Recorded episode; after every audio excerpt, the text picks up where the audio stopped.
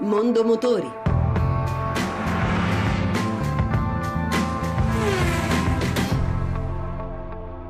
Buon pomeriggio, buon ascolto da Lucia Voltan. Al Salone dell'Automobile che si è concluso ieri a Parigi, il gruppo Jaguar Land Rover ha presentato due anteprime mondiali, XE per Jaguar e il Discovery Sport per Land Rover.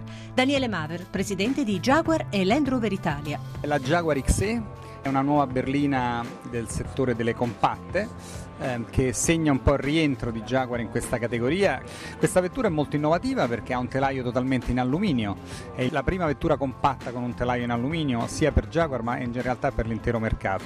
Questo unitamente ai, motori, ai nuovi motori Ingenium che troveranno sulla Jaguar XE la loro prima applicazione, avremo la vettura eh, diciamo più economica che eh, consumerà solo 3,8 litri per 100 km eh, con 99 grammi di CO2 per quanto riguarda Land Rover abbiamo Discovery Sport, la vettura è compatta, 4,59 m di lunghezza, ma nonostante ciò ha una grossa abitabilità posteriore, 115 mm di spazio per le ginocchia e avrà anche la possibilità di un 7 posti, 5 più 2, con il sedile della seconda fila dei passeggeri che eh, è scorrevole, quindi con la possibilità di adattare spazio per i passeggeri o spazio per il vano posteriore.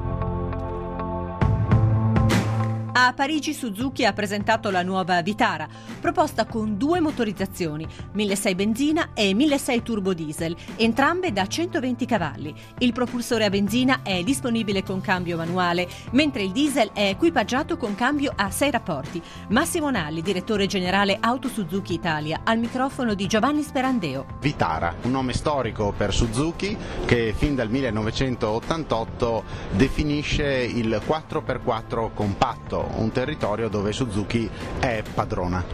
Oltre a Vitara abbiamo altre proposte che Suzuki fa all'Italia, all'Europa. La seconda anima del marchio Suzuki, quello delle vetture compatte, siamo i costruttori numero uno in Giappone per le vetture cittadine. E questo si vede nella nuova compatta di segmento A, si chiama Celerio e la vedremo sul mercato italiano entro la fine dell'anno. Ha consumi record, una leggerezza notevole nella robustezza, infatti ha ottenuto 3 stelle nei test severissimi con gli standard 2014 dei crash test europei. Il consumo, dicevo, va di pari passo con le emissioni che saranno molto basse.